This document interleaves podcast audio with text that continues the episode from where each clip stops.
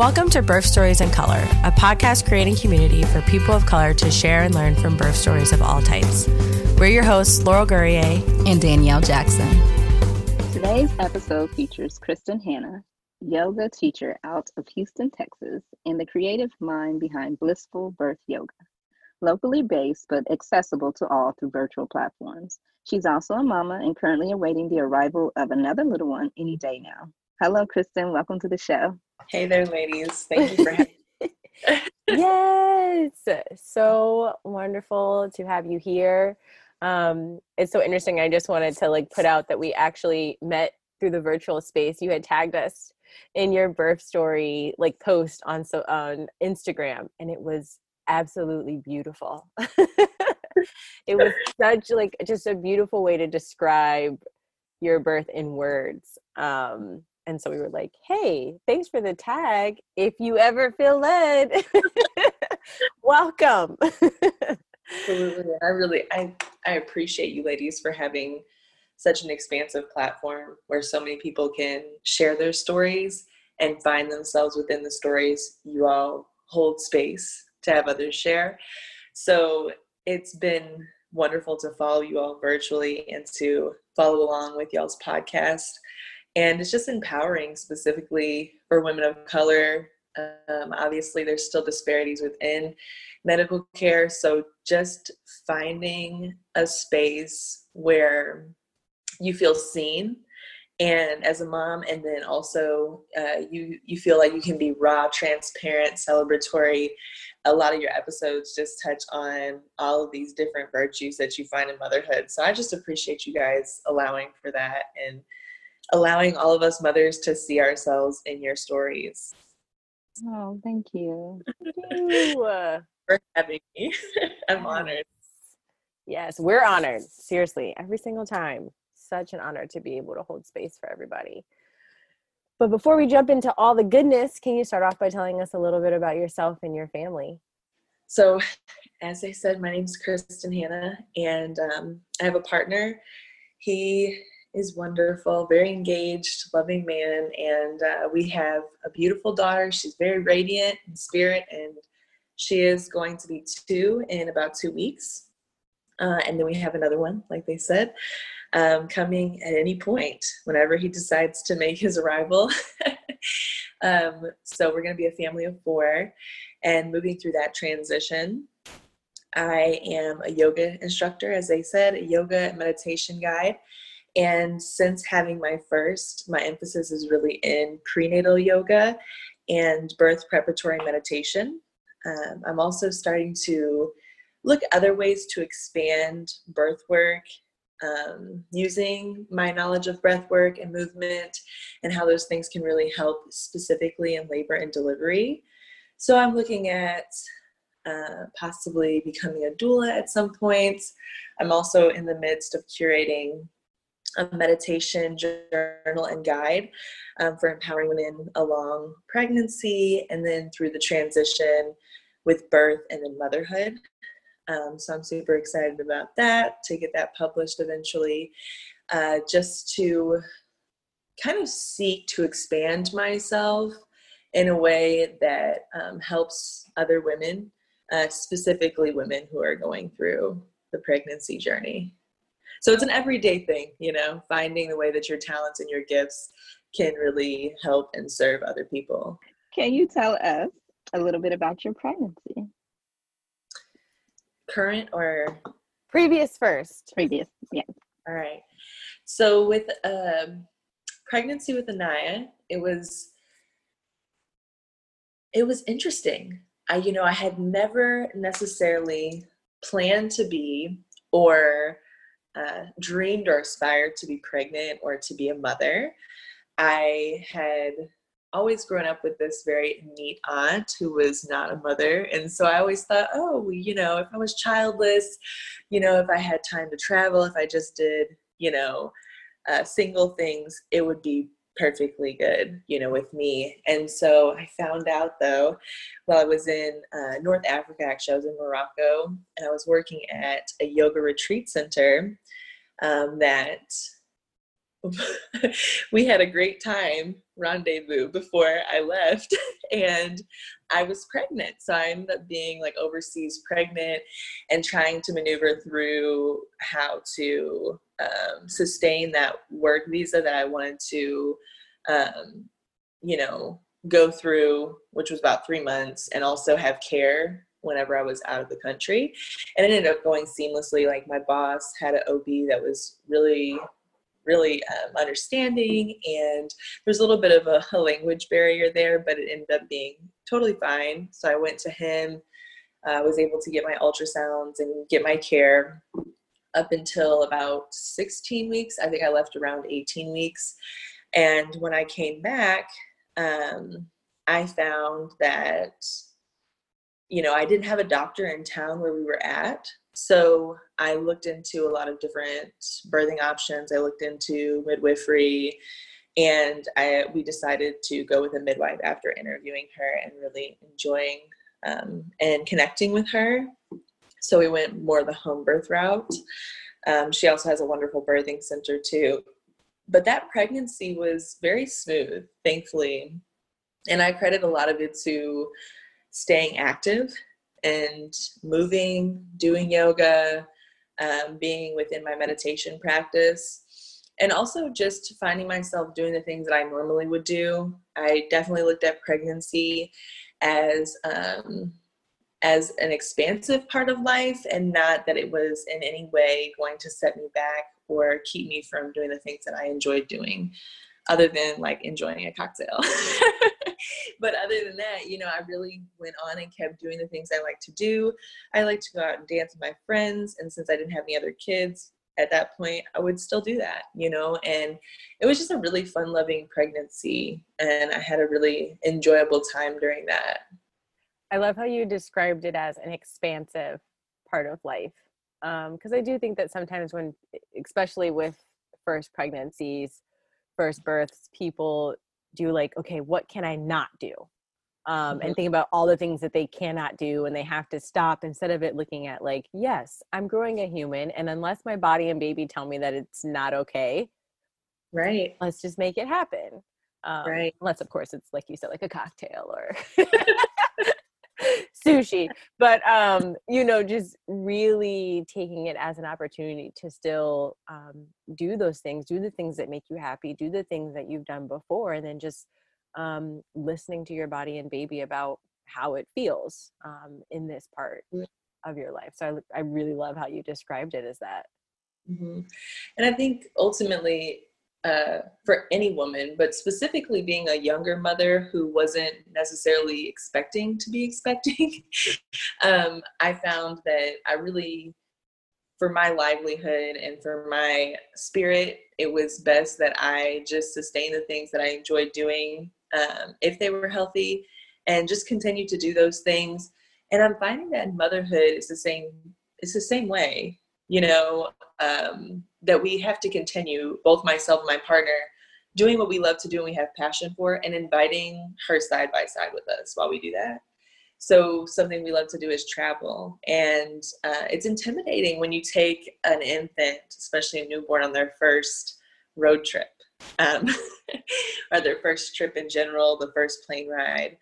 But it's important to sustain your um, elements of self care, self love, or what fulfills your soul uh, to just ask and invite that your child go side by side and then just see how they react to it, you know? Exactly. Giving them an opportunity to say whether or not it fits what they want to do.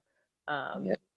And of course, you know, all the systems are not made for when it, especially when it comes to traveling for us with little ones but i think there's you know you can prep for the you can you can prep as much as you can for a lot of things but i do think it's um, it is really cool and awesome to see when you are doing those things and how exciting and fulfilling it can be to have your kids alongside with you. Mm-hmm. um, i mean we tell our storytellers all the time like you will see you will hear our children on this podcast because eh, that's just what it is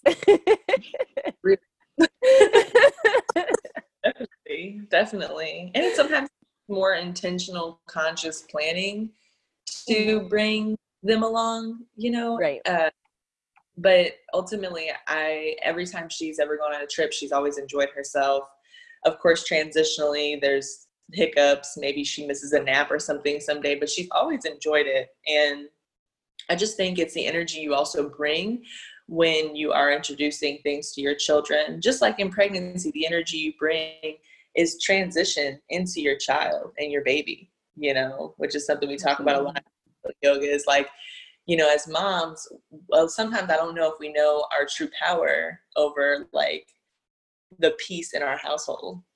You know what i'm saying? Or the peace in our dwelling space. So we kind of give that down to our children. We give it down to our babies when they're in utero manifesting and then we continue to as they grow up that is so powerful danny always calls it um when i'm our, we are the sun and our children are always seeking us. Absolutely. And so thinking about that and then what you just said, like yes, the power that we have over that, that is so true. Ah, yes. So I love the the piece of um, just reminding ourselves and other parents that the children are coming into your setup. They're coming into your family, right? And that it's not this create a whole new world and space for them. Like, no, mm. join us. Come along for the ride. this is what we do. right. Welcome.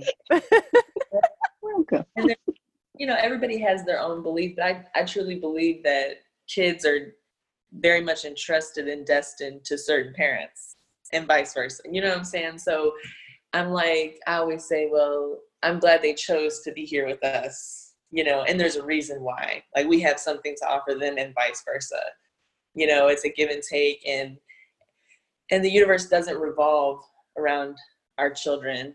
You know, I think that's a it's a tough lesson for them to learn, but as you just guide them step by step and allow them to understand that um, for any person, you know, the universe doesn't center around.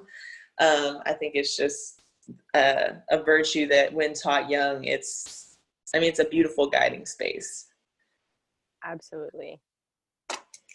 so many gems already. Gosh, we haven't even.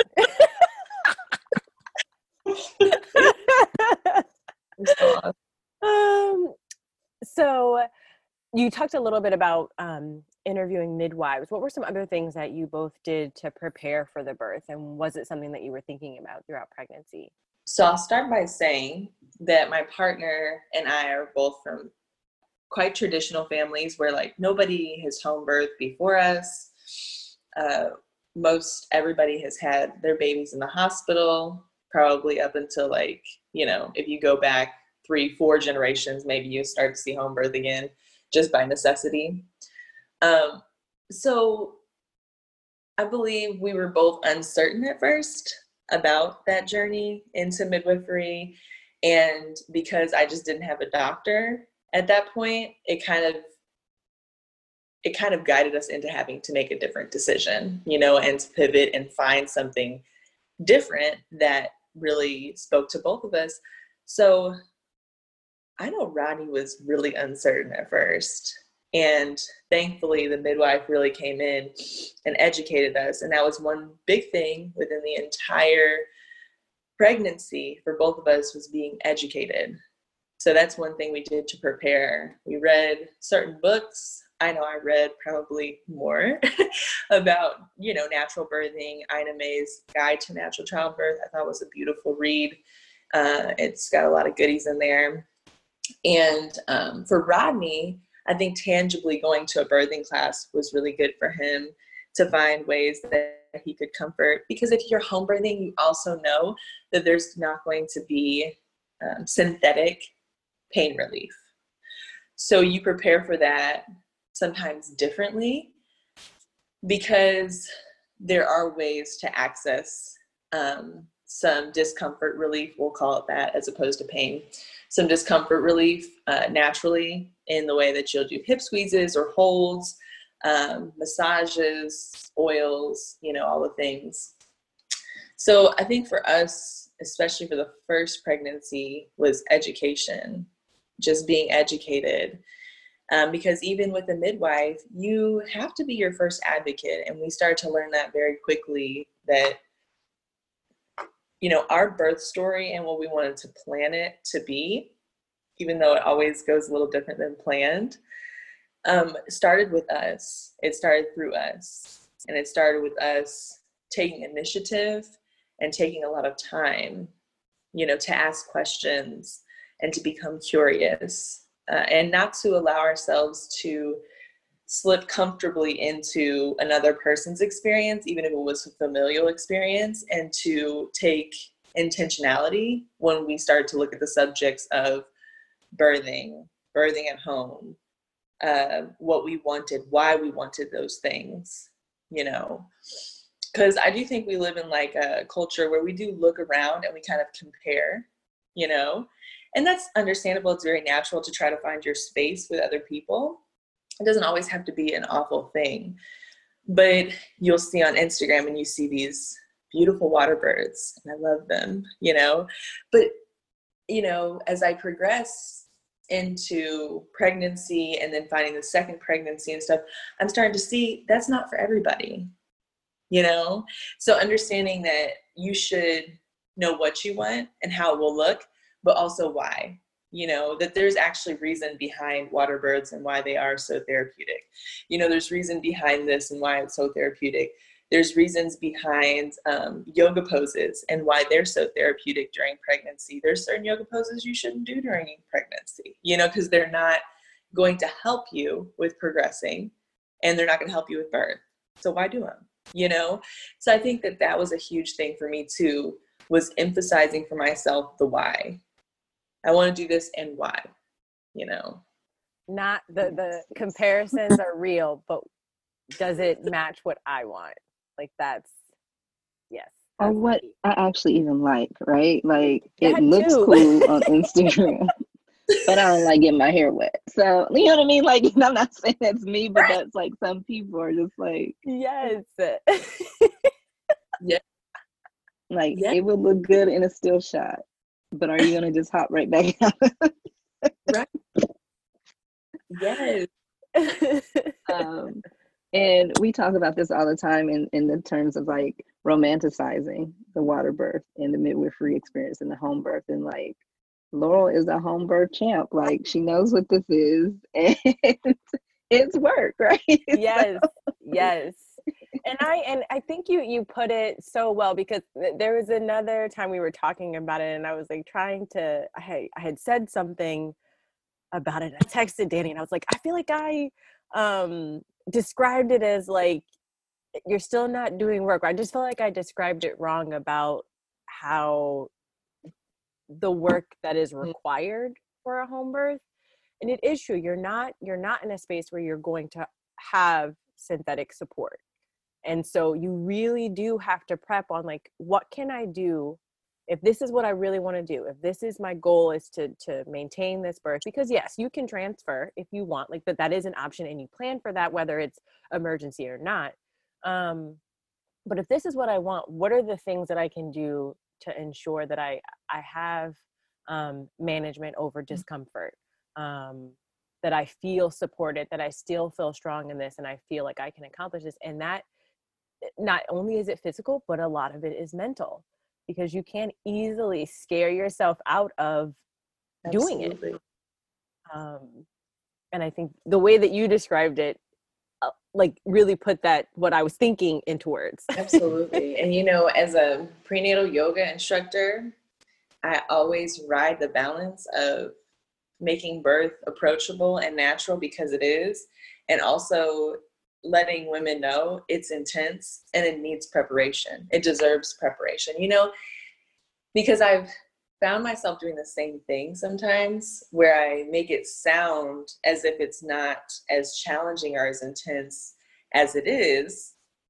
Because after you're holding the baby and you have all these hormones rush over you, you know, you begin to maybe forget or suppress or just remember and like you said romanticize or glorify what it was like to go through that labor um, but as a prenatal yoga instructor i like to try to ride that balance and like you said having um, i like what you said uh, support so that support uh, a lot of times can look like meditation. And that's what it was like for me during our birth story.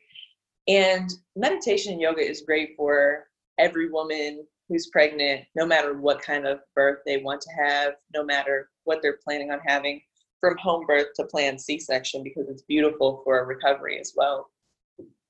But specifically for people who are going into natural births, I believe it's um, necessary. you know, I believe meditation, and being able to take yourself away from the uh, particular experience and become more observant of yourself is necessary uh, because of how intense it can get. And every birth story is a little different, but. Right. It is a full body experience, okay? yes. And it's an hour. Um, yes, it's, it's your hair be on fire sometimes too. Like it's just, you know. everything. It encompasses all the things. And it is important to note, is what you're saying too, um, especially for moms listening, first time moms, first pregnancies. Um, you can literally get high off that oxytocin after your birth and be sitting there like, I want another baby. Like, you just had a baby. Don't. you know. Woo! looking at you like, wait a second, you just said you were never doing this again. Never ever. Yes i you know and, and i think that that's something as women like i like i really enjoy y'all's show because you give space for all the raw and transparent too. And it's just necessary that we talk over people with life and positivity and we tell them all the good things birth can be. Because i think like you said Laurel like it starts in the mind. That mind is so powerful. So if you've seen images of birth which a lot of people have that are very traumatic images on movies, or they'll hear it from somebody who really needs to spill their horrific birth stories all over people who are pregnant. You know, it can start to cause your mind to tell your body things about itself that's not true, that you can't do it, or that it's not accessible to you, or whatever. Um, but you also want to balance that with telling people that it is intense, it's challenging. Uh, one of my birthing teachers or birth class teachers guides said you know would you ever sign up for a marathon and not run miles every day to get to a point that you'd be comfortable running that marathon when it's time you know? And she's like so you should prepare for birth the same way you would a marathon and take it piece by piece um, each day adding on to your knowledge or um, like you said, finding things that help with um, supporting you um, during your discomforts, you know, just adding on so that you have this working knowledge when you get to a point when you're birthing, you know. Absolutely. Because um, I think it's uh, Dr. Sakina recently was something on her Instagram page.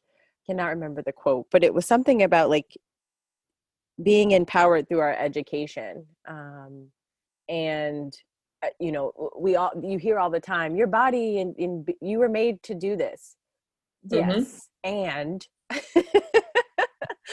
and i'm a whole person with a whole experience with a whole body that wasn't like that person so mm. i need to prepare with as much education and and things that support me in this body in this person um, absolutely yeah. Absolutely. And, you know, just as the body might be intuitive, I always, I'm very much a big believer in the mind working first and how the mind really can set barriers.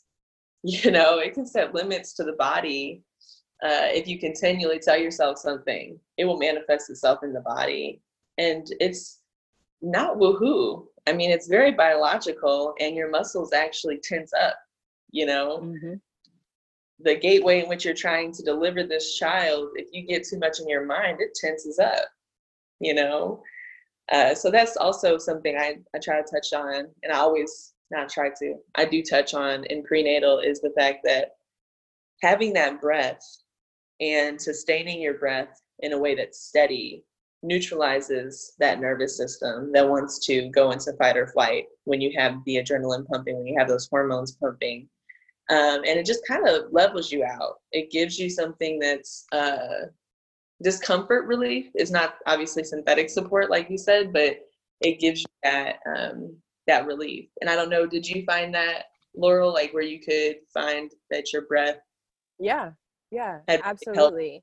And like when I reflect back on points where I did start to like lose myself and was like, this isn't gonna work. I just remember my doula um, and my husband kind of being like, okay, well let's let's do the breathing exercises for a little bit um, yeah. to remind me like you're here right now let's like focus in on this and let's not focus in on like you're freaking out because you think that something else is about to happen um, right. so yes that breath work was imperative for sure mm-hmm. for sure because i think during birth it's like you said it feels like something's about to happen which it is right it's not within it's not within our time right I tell everybody hide all the clocks this time. Every single one. Time it is. you know what I'm saying?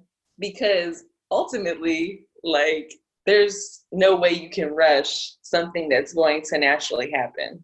Right? right. And mm-hmm. um, you can only really surrender to that. There's no way you can rush it. And it's interesting though when you come up on every wave or you know how some people will say contractions i'm always trying to switch my lingo up though contractions don't really sound as good so really talking about labor in a way that's approachable like these waves so every time you come up on a wave you know especially with the first birth sometimes you almost want like a report card. Like what's it gonna are we almost there? Are we closer? Are we mm-hmm. you know? And you almost feel it's imminent every wave you go through. And then when you look back on it after the oxytocin wears off, you know, when you look back on it, even a year after, you say, it took a lot of waves to get to the point where I had my baby. Like, you know, but in the moment, you can find yourself counting them or, you know, and sometimes people, uh, people actually feel uh, it's therapeutic to count breaths or to use numerical like value in order to in some way work through. For me it's not. It's very it causes a lot of anxiety. Everybody has a different way of coping but i think sometimes when we have an idea of what labor is going to be like or how quickly it's going to go or what time we're going to have this baby um, we become very attached to that and it becomes um, it becomes a feeling of failure, you know, to progress, which sometimes people will even have people say that to them in the hospital, like you're failing to progress, you know. But ultimately, pro- progressing in birth looks very different, looks completely different for every woman who goes through it. Yes, definitely re- reminding women that progress can be a rotation. Progress can be, you know, that you're relaxed now. like that's Definitely. Um, so now something can happen. so you're absolutely right with that. And as we talk more about birth, I want you to go ahead and go and just share like your birth experience with us. Uh, so, uh, love birth stories. I love to hear them. I love to tell. Like, so uh, for us with Anaya, um, I had kind of seen or felt myself shifting probably with within a week of having her uh, looking back you know first she started with kind of the cramps the menstrual cramp type feelings that come and go you know very sporadically so i caught that on wednesday um, and i was a server at this time so i was still serving you know working doubles and like i said just living life and um, friday came and I had a yoga class to teach in the morning, and I was starting to have contractions to a point where I was thinking I need to call in a sub. So I called somebody in, and uh, my partner actually, he's a football coach, so he was supposed to go to Washington State from Texas to play in a game up in Washington State on Saturday. So he was leaving Friday. And so I told my midwife, I was like, I think you should come over and maybe talk to him. you might want to talk to him and let him know like things might be might be really progressing. You know, I might even have you come check. And so she's like, yeah, I want to come check and see. And so, um, you know, a lot of times you don't don't do vaginal checks with a midwife, but that was kind of an exception because we kind of wanted to see. And I was three and a half centimeters dilated, so my body had already been progressing, which was really neat for me. Uh, that my body had already gotten to that point, you know, but I hadn't really had any active labor. And she was like, "Yeah, he needs to stay. You don't know when you're gonna have this baby." Um, and she really had thought, okay, it would be Saturday, Saturday or Sunday. I was like, okay. So I had my friends over um, Friday afternoon. They brought some food over, and that was just that was fun. That was so good because the contractions were so light at that point. Um, and it was like I, I say, I call it like the Last Supper, like this last time with my friends. Uh, both of them were single, did not have any kids.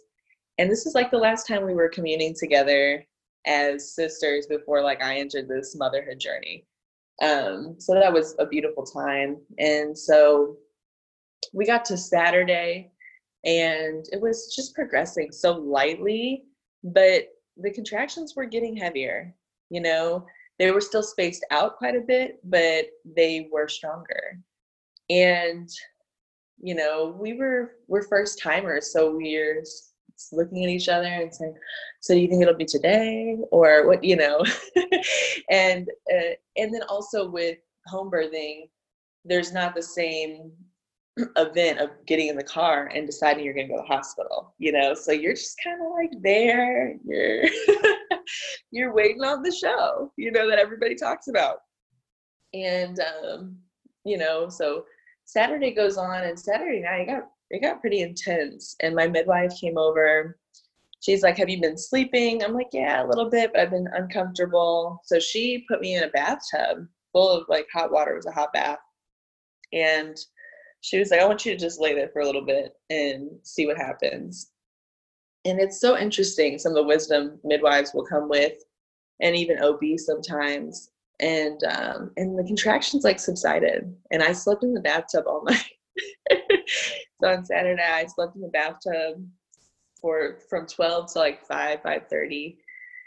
And um, and then we got to Sunday and it was pretty much a replay of Saturday. I mean, a lot of contracting, but not a lot of action. Like it was it was bizarre and it was very different than what I had imagined birth to be. I thought birth was going to be this cascade and just an avalanche of different things going on. Um, but it was just slow and steady. I watched Ali Wong stand up, Baby Cobra, because uh, I needed a good laugh. And I was like, this is relevant. And I just watched that and I had a great laugh. Rodney actually ended up going to work on Sunday because his team had come back. So I was like, go to work, you know, do whatever. At this point, I was like, is baby coming? Like, I don't know. so I was just on my birthing ball bouncing and, you know, and Sunday was a time where I felt relaxed. I'd gone through Friday and Saturday of waiting and wondering. And Sunday, I was like, okay, this is what it is. This is my day of rest. I'm to chill and let it be. So by the time we got home on Sunday night, though, I think really me allowing myself to enjoy um, started to create more action. Um, and by Sunday night, you know, I was popping up out of bed every time a contraction would hit, holding onto the side of the bed and just feeling for the first time, I think, more intensity as it escalated. And um, I called my midwife over because the contraction um, pretty close together at this point. and uh, bathtub again was not comfortable was not the move so then she got me out and she was like you know i'm going to stay with you guys until we have this baby now she really wanted to like keep my progress. And so rodney was sleeping back in our room and my midwife and i were sleeping on the couches in the living room. And i was still popping up squirming every time a contraction would hit. And she looked at me and she was like kristen you need to chill. Like you you need to rest. Like i'm gonna need you to rest you know? She was like you you've already been you know she kind of explained to me like you've already been progressive uh, this seems like it's going to be a progressive labor. So you you need to chill because you need to have um, the power and energy when it comes time, you know, to deliver the child. And that was an emotional moment for me. And I also think it it challenged me because I was a meditation guy. And so I thought, oh, I can be chill and I can I know how to meditate. I know how to breathe. I know how to do all these things. But in that moment, I felt I had no resource. I just felt so stuck. And I felt a wave of worry almost. Like, do I know how to chill? In this moment, can I really chill? You know?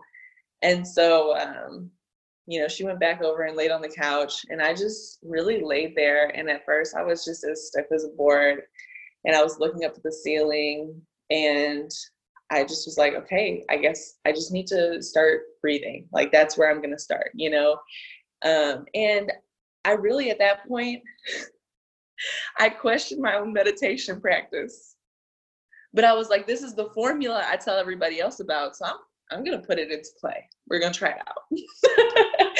so sure enough, you know, I started to breathe and I started to really try to drop in like just drop into like i said the formula not as much worrying about what the problem was at the time or the issue. When i say problem i mean like what i'm trying to solve and be like this is the formula though of how you solve when you're in a stressful situation so i'm just going to put it into action. And so i started to take very deep breaths.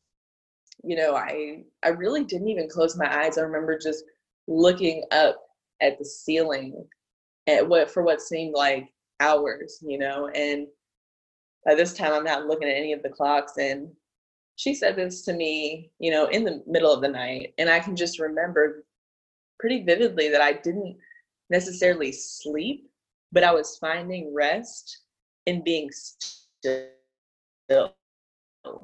and allowing what was happening in my body to continue to happen in my body, but not feeling that I had to be reactive every time it did.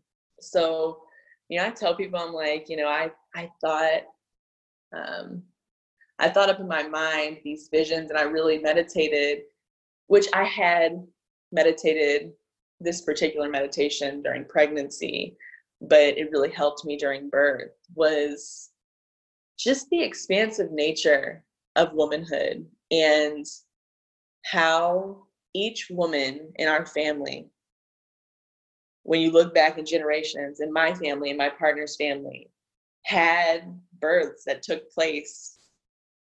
And those babies had births that you know took place and they had babies. And and so it all culminated into this moment where i was birthing this baby. You know and that always just gets me is that ancestral wisdom and knowledge of birth you know and really how intuitively the body is designed to do this. And that you know, many of our ancestors had no frill birds whatsoever, you know. And um, so I had this beautiful vision at some point where it felt I was in the middle of a clearing in a woods where all of these women were like coming around me, you know, and that was just such a beautiful image. And I can remember it being so empowering in that moment where I thought about from behind the trees just all of the women who have birthed in the past down our whole entire family lines coming out and being around me in that moment. And i think that those types of images that i really had visit me that night is what moved me through to the morning. Because you know in birth sometimes you will hit certain points where you wonder if you can do it. You know and um, sunday night i was definitely there. So by accessing these powerful meditations and these mental tools i was really able to push past those points of asking myself can i do it? You know uh, and getting beyond the limits of really humanhood. Many of us you know, have never accessed that and men have never accessed that, you know, but being um, being a birther, you know, in those moments and in birth, you become aware of like the divine spirit of limitlessness, you know. So it was beautiful. And uh, we ended up eventually having her on Monday. uh, but it was Monday night. I mean, it was 8:26 at night. So, you know, I, I call the the night leading up to that like the night of many meditations um, because it was till about I think 6:30 is whenever I actually rose up and Rod and I took a nice walk after that. But I felt so energized. And that's that's whenever I became a a believer of meditation. Although I had been a meditation guide before, that challenge that I was able to surpass through meditation really made me like a believer and an advocate for meditation specifically as it pertains to birth. Oh, so powerful. Um, as you were talking, like I was thinking, like, can you imagine if men gave birth? like it was just like because it is so. yes, sir. It's just like it's not to say that they wouldn't be these completely different beings because maybe men would be if they were the birthers. um, I'm just thinking like just this womanhood and just this idea of um, like as Baraka said, one of our um, storytellers before, um, birthing our ancestors, and just these visuals that you have for during your meditation, they're just beautiful and so on point, and it's like in my head now, right? So yeah, absolutely. And if those were the images that we had more of. like the power in that um and i also think about um the point you were like you know how the midwife challenged you about a practice that you teach mm-hmm. and how mm-hmm. you didn't even like know that that was something you were struggling with and then it was like oh wait and i remember when people were like oh are you going to get a doula and i was like absolutely because i know i can't doula myself and there were points during my birth where like I was like, have I been doing this wrong? Like, what? do these things work? Like, what is going on? And my doula and my midwife being like, trust the process. Just leave it alone. Stop interfering. And I mean, there was definitely a point. I remember I have told my doula this, but I looked at and I was like, I just want to be like, can you just stop? Leave me alone. I know that you're right, but just go away. Girl, that was me. My man had those affirmation cards up by me late afternoon on Monday. I was like, I don't need any more affirmations. I'm fully affirmed. right? you know, you sit there a couple weeks before or a month before, whenever you decide you're going to write out your affirmation cards, you might make them pretty. You're like, oh, yes, my body's designed for this and you, and you say all these different things and they're, it's all true. It's all true it's all beautiful and i love affirmation cards. I'm a big advocate. I'll just say that before this but at one point when it got intense rodney he was really trying and he was going through the affirmation card. And i was like brother you don't need i i know all those by heart. I don't need any more affirmations you can put those affirmations down on the table. Just be quiet at this point. Everyone, quiet. right. Do you have a card that says "Be quiet"? Seriously, and that's that's one of those things. Is whenever birth gets intense, you know, that's the thing. Is you can have all these disciplines, but if you don't have the discipline, to use them and utilize them or you don't have the people around you to support you to say this is what you want remember you know mm-hmm. if you mm-hmm. do um, it makes it very difficult to go through and have the birth that you dream for and wish for for you and your baby right um, to have that experience so birth is also discipline too i guess really mm-hmm. you know I'm glad he stayed home and stayed there with you because I can imagine that would have been a whole nother piece of anxiety um, for you to be there alone, or just depending on your midwife. When the plan was, of course, for him to be there too. So glad he made that choice for you and himself, right? Absolutely. Absolutely. And you do. I mean, Laurel, you said like you need people around you always in life, and birth are different where they're accountability partners. You know, they're not just yes women or yes men that are going to tell you what you want to hear, but they're going to tell you what you need to hear at the time. You know, and I think that that's, I mean, that's a life lesson I've started to learn as I grow up. And it's the same thing in birth because birth is the intense, the most intense moment of your life magnified. If you think about any other moment that mm-hmm. you've lived, you know, the most discomfort you ever felt felt magnified the most excited you've ever felt magnified, you know, is birth. So can you um, tell us how postpartum was for you?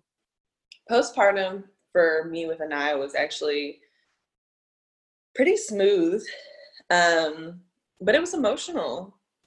Postpartum can be very emotional, and uh, and I found that uh, there was a time I want to say within the first four or five days that I was riding, like we said, that wave of just uh, energy, oxytocin, that pop of excitement. And I'm, I'm thinking, this is my baby, and I'm doting over her and nursing her all the time, which is one thing in postpartum I wasn't quite ready for. Everybody told me, but I didn't know nursing on demand meant nursing all the time that's what it needs usually for most babies. So that was that was surprising.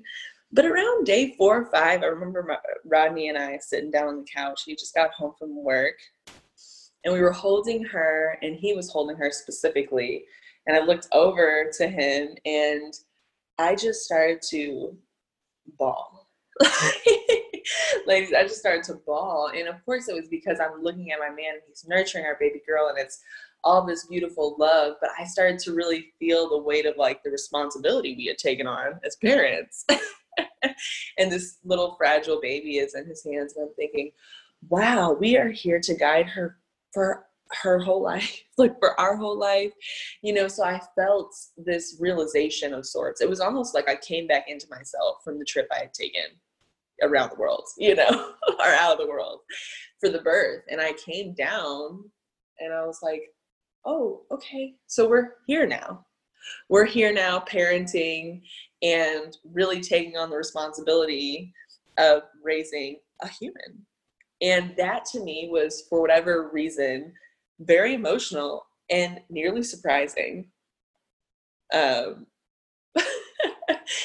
and so, postpartum, after that, I think I was able to which you'd have to ask Rodney as well. But I, I feel like I was able to sustain. I thankfully did not have any um, bouts with postpartum depression or anything like that because I know that can be extremely, extremely difficult for women. Um, so I didn't have that. My mother came and helped me, which was a blessing. Like she was an angel in those moments that she came for. I want to say about three weeks and really helped me out. And if there's a word that I could give to any women that are going through postpartum that I'm giving to myself daily, okay, because I'm 40 weeks, is that if someone asks how they can help, find a task. You know, there's many things that need to be done at any particular point. And I think as women, sometimes we, for whatever reason, either don't want to be a burden, we want to seem like we have it all together, or we just simply don't want to disrupt other people's lives. We think it's all of our responsibility to sustain our household in every season. But we move through phases as women, and postpartum is one of those phases where you really need help, especially if you have other little ones and you have a partner and you're being called to do a lot and be a lot for a lot of people. I believe that when people ask if they can help, they want to help so that's an intention I have and something I'm sending out to other women who are in my classes is that, hey, if someone wants to help, give them something that they can do. Um, because I know this is uh, it's a, a statement used often is like it takes a village, you know, and I believe that. There's a lot, a lot, a lot, which I've started to read about this pregnancy more than the last. Uh, but ancient cultures, and even cultures that are present day, not the United States, where a mother will stay in bed with her baby for sometimes 40 days. And people serve her and help her, uh, cook food for her, bring it to her, take care of the other children for her, you know.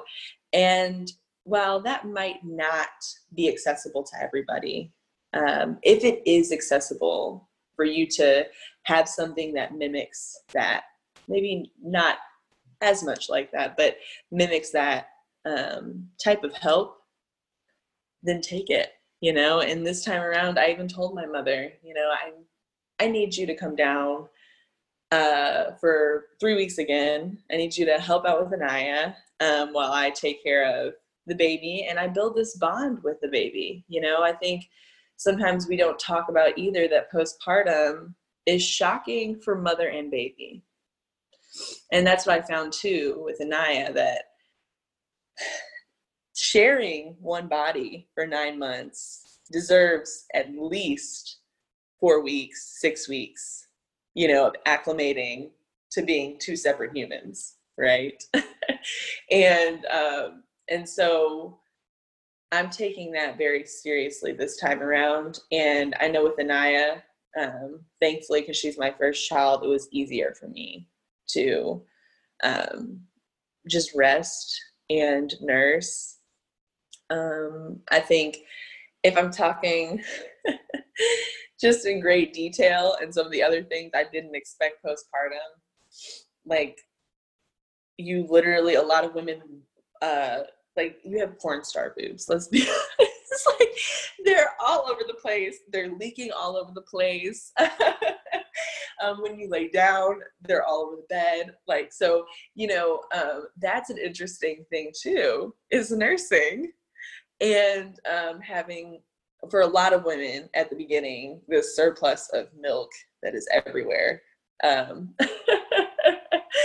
so that was an interesting thing postpartum too that comes to mind when i think about it. And postpartum taught me how to chill too because you know, I was moving all the time during pregnancy, doing yoga, and uh, wanting to just do all the things and be active. And postpartum teaches you that you need to settle down, you know, uh, and just kind of spend that time, that time with your baby if you can. So, yeah, I think finding that balance of being active but also resting, and that you need both for the whole journey of being a parent. Like you need all of it. mm-hmm. Absolutely. Krista, how are you preparing for your next birth? That any moment, any day, any. To be honest, I'm doing less preparation. That's what it is. That's key. I'll, I'll say, when I say less preparation, what what I mean is less focus on what's about to come and more focus on being present and engaged with like the little one I have right now, enjoying those times and just living life as we would usually up until the point where I can't. You know, and you know what I'm talking about when it gets to a point in labor where the contractions are hitting to a point where you're like, I actually can't even take care of them anymore, or, you know, I need to lay down, I need to get in the tub. You know that's how i see our, our birth going this time is allowing it to be more casual up until the point where we have him and birth him um, and just looking at it like it is which is really a natural progression. And um, and i just i have my ears tuned into my body at this point you know and i'm taking the mind out of it. I've had maybe two different occasions where I've had uh, a sense of uh, concern maybe rise about about wow can I do this again? I guess labor is pretty intense. You know, I, I kind of had those realizations in the last couple weeks a couple times where I'm like, oh yeah, it is challenging. Y- yeah, but the only way he's going to come out is, yeah, by birthing him. So, so that's been interesting. And when I have those, um, those thoughts, I almost immediately, like that night, I'll talk to Ronnie about it and I'll meditate, pray over that. And for the most part, it really has totally uh, cut it, you know, after doing that. And just being aware that the front seat, along with our baby boy, and and in my belief God, and I think that all those different parts work, and my space is to be the vessel and to co-create a miracle. So I'm just focused on that, and that's what I mean by preparing less. So less outside sources. You know, I'll, I'll watch a video on birth. I'll watch a birth video. I'll, you know, I've read snippets of books during this pregnancy, but it just hasn't been as centric as last time, you know. Um, but I'm also in birthing communities that I wasn't in with Anaya. So I see and intake a lot of birth uh, just by being my Instagram, my uh, prenatal yoga classes. Like I just take in a lot of birth stories anyway. Um, so, you know, just enjoying my time with my little one and being relaxed is my goal.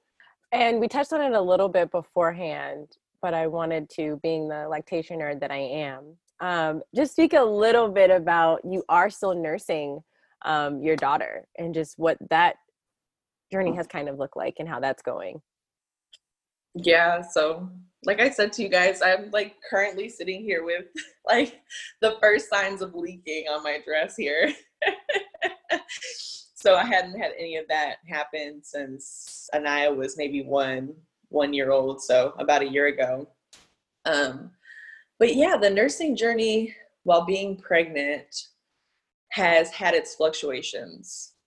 For the most part, I'll say that it was or has been and continues to be a really nourishing journey for both of us a nice bonding experience and i still have all the feels that i have with her before being pregnant. Um, and i'll say for the most part because there was about a week and i want to say it was around like 33 weeks 34 weeks where i had very intense aversions and i asked myself if it was going to be best if I weaned her at that point because I felt averted. Like seeing her nurse, feeling her nurse just did not, it was not comfortable to me.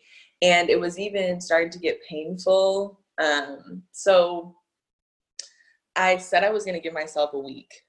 You know, if I had put in this much time with her, it had been over a year and a half at that time, then giving ourselves a week to see if it subsided was um, was appropriate. So uh, about three or four days later, I ended up uh, coming out of those aversions, and I haven't had any since. And I'll say I'm an advocate of it. I turned to meditation at that point too, where when I was nursing her, I did less of the looking at her and more of um, feeling her, closing my eyes, and allowing myself to imagine the milk running down, and and just really get into the reason why I do it for her. Um, and you know, nursing is a mutually beneficial experience, and sometimes I think we go into it thinking it's a sacrificial experience, but once we go through our own nursing journey, a lot of us with little ones, everyone's journey is different, of course, like birth. Um, we see that it's a really mutual, mutually beneficial relationship to have with them.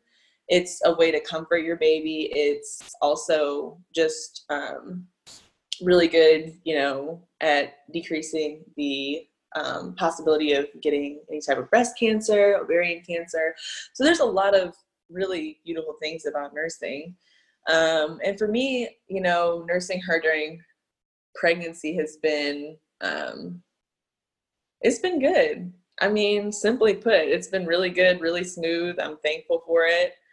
Um, and I plan on just going about tandem nursing, you know, if that's something that fits for all three of us because it's a relationship.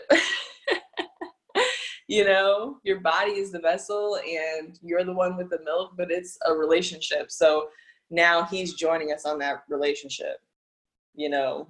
So there's going to be three of us now. it's a relationship that you ebb and flow through. yes. I like how you just transitioned yourself through that um, when you felt like stopping and really started feeling kind of hard and kind of a reset, right? Absolutely. Absolutely. And I know that some women go through aversions for longer and it's something that really they can't get through. And I totally understand that too, you know. But since I hadn't had any of that occur before, you know, you're pregnant, you're hot. If you're nursing, you're touched out. You know, so I also was factoring in all of these other things that could have been playing into this aversion that didn't necessarily make it a true aversion, if that makes sense, um, where it's something that can't be worked through or, um, you know, is just uh, mentally something you can't get through as far as a block goes. Um, but yeah, it's hard to explain. it's hard to explain nursing and the nursing journey. Especially when you have toddlers. Have you all nursed toddlers before? Yep. currently. I am currently. yeah, you know. it's a acrobatic experience of they come and go as they please. It's just yeah. I have to hold her close. Like we're not. Mm-mm. Mm-mm. Focus. Let's, let's, let's have a hug and get a snack. to be honest, ladies, I'll tell her like my nipple is not laffy taffy. You need to stop. Don't pull away like that. you're a professional nurser now, and you know what you're doing. Kristen, let's talk blissful birth. Um, you've shared a lot of information with us so far about how you do support your families. How did it come about, blissful birth yoga? So I've been a, a yoga and meditation guide for about seven years now, coming up on seven years, and uh, and it just really swiftly transitioned. You know, after I got pregnant, it I had never had an interest in helping women who were pregnant before with yoga and meditation ever, ever, ever. But after I got pregnant, it just seemed right. Um, there were only certain pockets of communities for birthing women uh, in in Amarillo at the time where I lived, and I thought yoga and starting a yoga class that was uh, series based, so four or six weeks, would give people the community that they needed while being pregnant, you know, along with obviously the beautiful benefits of breath work, meditation, movement, and getting the body physically prepared. Because ultimately, when you start to get into motherhood, uh, single friends can be wonderful and they can definitely be very supportive. if They're empathetic to the journey, but you need other women around you who understand motherhood and are going to go through the things that you've gone through or already have. So I thought, you know, what better than to place this passion and purpose for um, for yoga and meditation with, uh, you know, pregnancy, birth, and the motherhood journey. And so that's when our blissful birth started. And like I said, I mean, I was parallel with these ladies uh, for the first couple sessions uh, because I was also pregnant too. But after I had my birth experience, I was like, oh no, this is the juice. You know, the meditation, um, the yoga movements to get your body ready. This is really what women need. Um, so after that, it seemed even with more of a vigor that I started to promote, and I actually started to link up with other birth workers. So doulas in the area, midwives. So it became uh, while it started as yoga more for pregnant women, then it became pregnant women and yoga bringing it to them. That makes sense, you know. So I started in my yoga studio with the first classes, and then I transitioned into my midwife's birthing place you know, after I had had Anaya because I saw that it made more sense and it was more of a safe space to bring yoga to women who were already in a birthing community, you know, who were seeking doulas and seeking midwives and seeking even OBGYNs that I had talked to who were seeking uh, other ways to prepare for birth. Um, because I always like to tell people, you know, prenatal yoga is not putting pregnant women in yoga poses. It's looking at the pregnant woman and what she's about to go through or what she's going through and deciding strategically what poses really are for her, what meditations are for her, and what are going to help her. You know, and it doesn't look like just coming in, rolling out your mat, and then rolling it up and leaving. It looks like having conversation about how everybody's feeling that week, what they're going through. Because through telling those stories at the beginning of class, you know, there's other women who are either behind or ahead of her and they look at her and they say okay i'm going to think about that if i go you know if i go through that that's normal or um or oh yeah i went through that it subsided you know blissful birth is about community. It's obviously about yoga meditation and everything that can do for you as you transition into uh into motherhood from pregnancy pregnancy birth to motherhood. Um but it's also about advocacy. So just raising up awareness with those conversations and those friendships in class and then also me giving out uh, you know a little homework here and there books they can read recommendations as far as different articles they can read about um,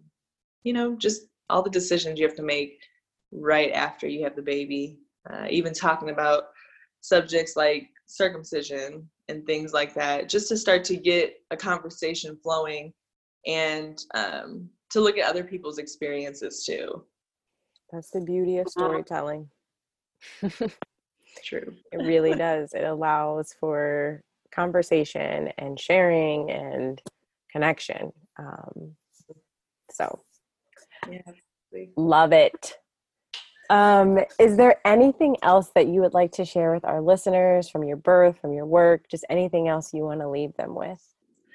I believe like the most lasting thing I could leave someone with is probably um, just the practice that I do teach, you know, and just opening up invitation to people if they're interested in or if they are a birthing parent that's looking at going into their journey of birth and um, parenthood that they can contact me and reach out and we can talk about setting up meditation or getting them involved in any of the virtual courses that I do have. If they're locally Houston, obviously, looking at setting up a different type of meeting is possible. And I just think that that's really the gift I've been given. Uh, so that's what I can leave people with. that's perfect. There's power in sharing our gifts. So, an invitation to receive your gift is a beautiful thing to leave. Absolutely. So thank you. Thank you for Thank that. you. Thank you for your story. Thank you for all the gems from this episode. I'm like screaming, so excited in my head right now. well, thank you guys. Thank you guys for allowing me the space to share and um, and for also gifting me, you know, a sense of peace and insight, even and enlightenment on how I'm feeling. And I, I, just believe that this is so perfectly placed before our baby boy's birth. Thanks so I appreciate Birth that. Stories in Color. To hear this show and other episodes, head to birthstoriesincolor.com.